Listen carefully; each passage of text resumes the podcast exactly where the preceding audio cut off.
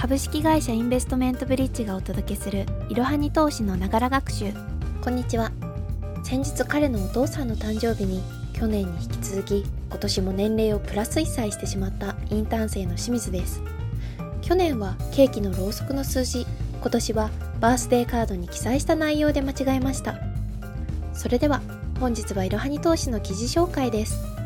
本日ご紹介する記事は6月8日に公開された外貨預金はおすすめしない ?6 つのデメリットとおすすめの方法を分かりやすく解説。という記事です。まずは本記事の結論3点です。1外貨預金は投資としては向いていない。2円安に備えて外貨を買うのは間違いではない。3外貨に投資するなら積立 FX の方がコストが安い。貯蓄から投資へと日本政府が掲げているほど日本では貯蓄をしてもなかなかお金は増えません。それならと金利の高い外貨預金を調べてみると外貨預金はおすすめしない。外貨預金は金利が高くて怪しいというような話をよく聞きますよね。外貨預金自体は怪しい商品ではないのですが仕組みをよく知らずに始めてしまうと損をしてしまう可能性もあります。この記事では外貨預金がおすすめできない6つの理由や外貨預金に代わるおすすめの投資法をご紹介します。外貨預金が投資初心者には特におすすめできない理由は主に6つあります。1為替変動の影響が大きい。2元本割れリスクがある。3為替手数料が高い。4外貨預金は預金保険ペイオフの対象外。5外貨預金でも金利は低い。6税金がかかる。定申告が必要。それでは順に見ていきましょう。1為替変動の影響が大きい。外貨預金がおすすめできない理由の1つ目は為替変動の影響と引き出しに時間がかかる点にあります。例えば1ドル100円の時に100万円を米ドルで預金すると1万ドルで預金することになります。次にこの1万ドルを引き出そうとした時にその時のレートが1ドル90円であった場合1万ドルは何円になるでしょうか？この場合1万ドルイコール90万円となり10万円分の損失になります。逆に1ドルが110円になれば1万ドルは110万円となり10万円の利益になります。このように外貨預金をする際には為替変動が大きな影響を与える点には留意しておきましょう。ただ外貨預金の場合は銀行取引となるため為替変動があった時でも払い戻し手続きや解約に時間がかかってしまうこともあります。営業時間も決まっているため為替変動にすぐに対応できない点が大きなデメリットと言えます。2元本割れリスクがある。為替変動で大きな利益も得られるため円安が予想できれば外貨預金で儲けることができると思う方も多いものです。しかし円安や円高の予想をすることはプロでも難しく為替変動は様々な要因で引き起こされます。金利収入が魅力と謳う銀行もありますが想定外の円高が進めば円ベースで元本割れするリスクもある点には注意しておきましょう。3為替手数料が高い。外貨預金がお勧めできない理由として大きいのが為替手数料の高さです。為替手数料は金融機関によって10倍以上差があるケースもありどの金融機関も金利は大きく書かれているのに対し為替手数料は小さく書かれていることが多いです。例えば三菱 UFJ 銀行の場合外貨預金の手数料は以下の通りです。為替手数料が1ドルあたり25銭外貨での預け入れが1ドルあたり2円。外貨での引き出しが1ドルあたり1円80銭。手数料を考えると短期間で解約してしまうと手数料の分だけを損してしまう可能性もあります。4外貨預金は預金保険ペイオフの対象外。日本の預金制度では預金保険制度というものがあります。これは銀行が破産しても金利がつく預金に対して1金融機関ごとに元本1000万円まで保証してくれる制度です。この預金保険制度では国内に本店のある銀行や信用金庫労働金庫などが対象です。そのため外国の金融機関の在日支店はもちろんのこと銀行の国外支店も対象とはなりません。つまり外貨預金は預金保険が適用されないということです。5外貨預金でも金利は低い。金利が高いイメージがあるため外貨預金を始めてみたいと思う方は多いもの。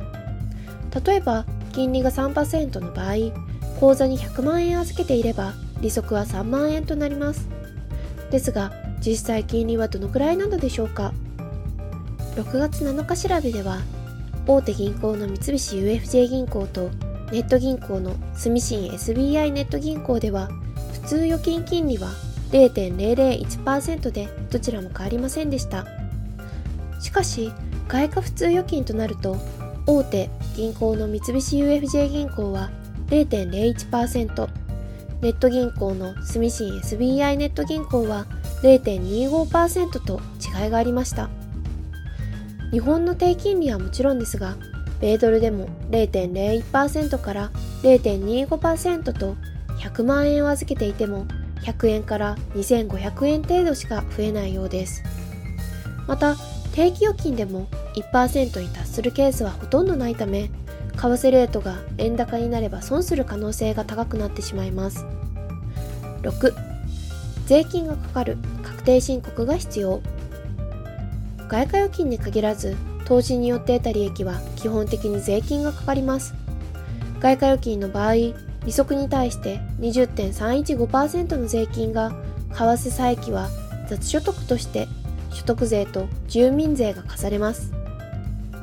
また為替差損が発生していれば税金はかかりませんが利息に対しては税金がかかってしまいます。また利息は利子所得となるため確定申告は不要ですが為替差益は雑所得となるため原則として確定申告が必要になります。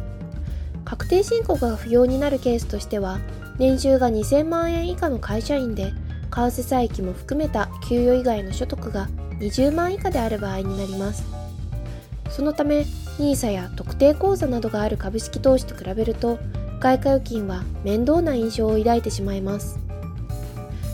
以上のような理由を考えると外貨預金はお勧めしないという意見が多いのも納得ですよね。そこで円安に備えたい場合や外貨投資をしたい方におすすめなのは積立 FX です。積立 FX とはあらかじめ決めておいた取引設定で自動的にトレードしていくというシステムです。自分で取引する必要がなく為替レートも監視する必要がありません。長い時間をかけてじっくり投資する方法は外貨預金と似ていますが外貨預金よりもコストを抑えられて機動的な取引ができるのがポイントです。FX と聞くとリスクが高く自分の資金が一瞬でなくなってしまうイメージを持つ方もいるかもしれません。ですが積立 FX はそんなイメージとは別物です。積立 FX でおすすめの会社は概要欄にリンクを貼っておきます。では次に積立 FX を知らない方に向けて積立 FX の特徴を7つ解説いたします。1少額から投資できる。2ドルコスト平均法でリスクを分散。3いつでも外貨を売却できる。4取引コストスプレッドが安い。5資金保全がある。6レバレッジで資金効率が上がる。7スワップポイントで再投資ができる。順に見ていきましょう。1少額から投資できる。外貨預金はまとまったお金を預金しておかないと金利の利益がほとんど見込めません。しかし積立 FX は1通貨単位から投資をすることが可能で米ドルであれば約130円から可能です。仮に為替差損が出ても数円の損失で済むため初めて外貨投資をする方にもお勧めできます。2ドルコスト平均法でリスク分散。FX 積立ではドルコスト平均法を採用しているため時間リスクを分散することができます。ドルコスト平均法とは定期的に同じ金額で積み立てる投資方法のことです。例えば米ドル円を毎月1万円ずつ購入するというように毎月一定額で投資すれば以下のように米ドル円の価格変動の影響を分散させることができます。1ドル90円の際は約111ドル。1ドル100円の際は100ドル。1ドル120円の時は約83ドル。価格が低い時には多く購入し価格が高い時には少なく購入するため平均購入単価を抑えることができます。3いつでも外貨を売却できる。積立 FX では銀行の外貨預金のように余計な解約手続きをしなくてもスマホで瞬時に換金することが可能です。そのため急な為替変動や資金が必要になった場合にも柔軟に対応ができます。4取引コストスプレッドが安い。積立 FX では取引コストのことをスプレッドと呼び銀行の外貨預金に比べて低いケースがほとんどです。1ドルあたりの購入にかかる取引コストは積立 FX が0.05円。外貨預金が0.25円。購入金額が1万ドルの場合総額コストは積立 FX では500円外貨預金では2500円となります。外貨預金は1ドルにつき0.25円の為替手数料がかかるため1万ドルでは2500円という計算です。それに対して積立 FX の取引コストは500円と外貨預金の5分の1で済みます。5資産保全がある。外貨預金には預金保険制度が適用されず銀行等が破綻してしまっても資産は返ってきませんでした。しかし積立 FX には信託保全というあなたの資産を守る制度があります。6レバレッジで資金効率が上がる。積立 FX ではリスクも伴いますが通常の FX と同じくレバレッジ機能によって資金を増やすことができます。レバレッジとは小さい資金で大きな金額を動かせるテコの原理のようなものです。例えば1万円の資産をレバレッジ3倍にすると3万円分の取引をすることができます。これは1万円を証拠金にして3倍まで取引ができる信用取引ということになります。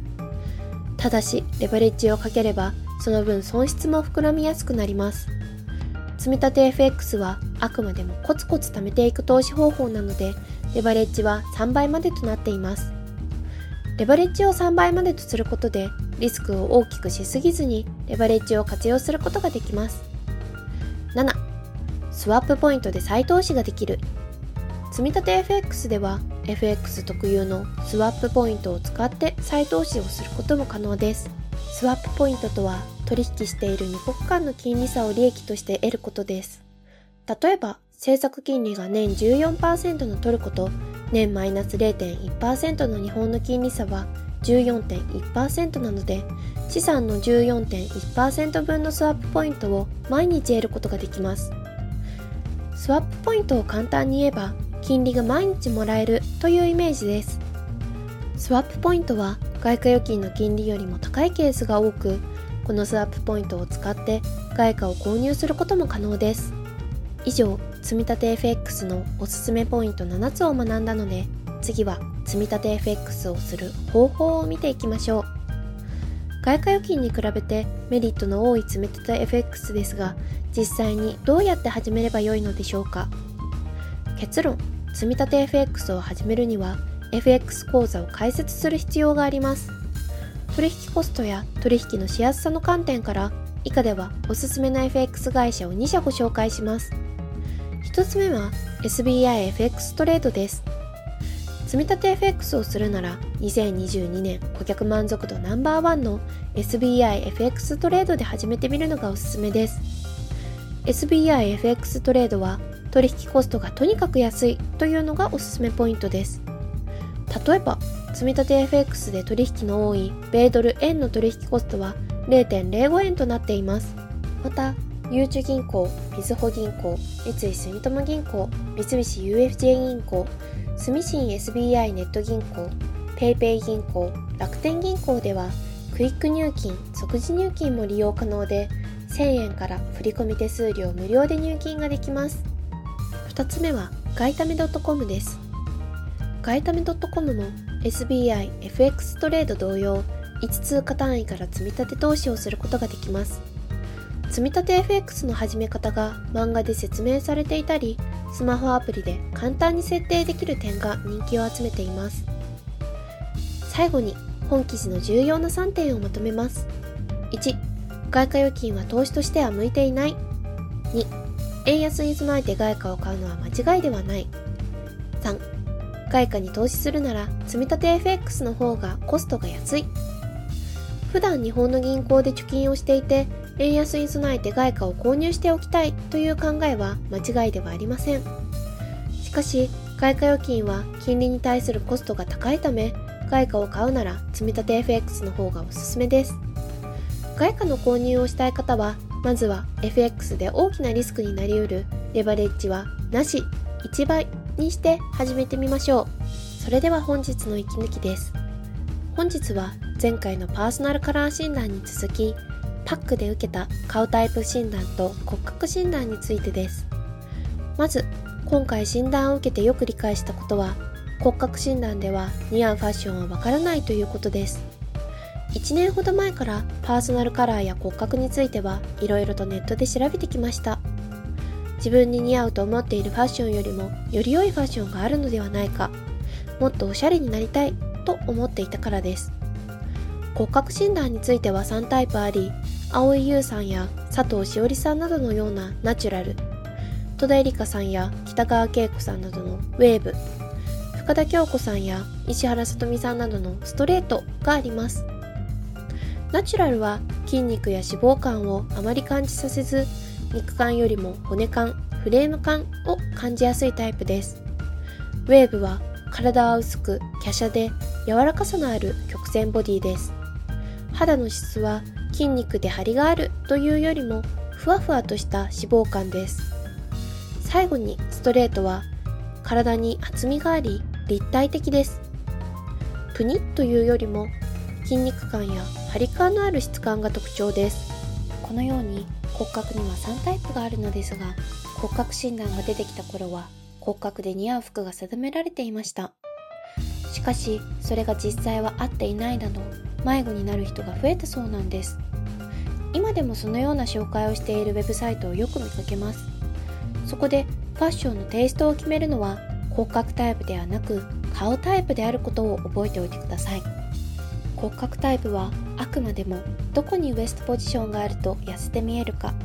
洋服の重心をどこに持ってくるとスタイルがよく見えるかといったものです。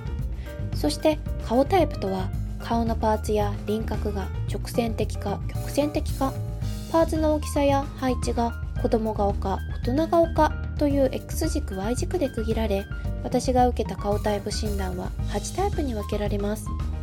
子供顔と大人顔で考えるとパーツが小さめでおでこの長さと鼻下から顎までの長さを比べた時におでこの方が広いのが子供顔。パーツが大きくおでこが狭いのが大人顔になります。私がパッと思い浮かべる子供顔は長作ひろみさんです。ベビーフェイスですよね。子供顔の方はカジュアルな洋服を着こなせます。逆に大人顔はサテンなど光沢のある素材やフォーマル寄りのファッションの方が得意です。次に曲線。直線ですがこれは具体例の方が分かりやすいと思います。直線といえば天海祐希さんです。かっこいいクールなファッションが似合います。曲線は深田恭子さんや石原さとみさんで柔らかい女性らしい形やリボンなどが似合います。そこで私の顔タイプは顔のパーツや輪郭に一切直線がない大人顔のフェミニンでした。眉も目も口も輪郭もまるっとしているようです。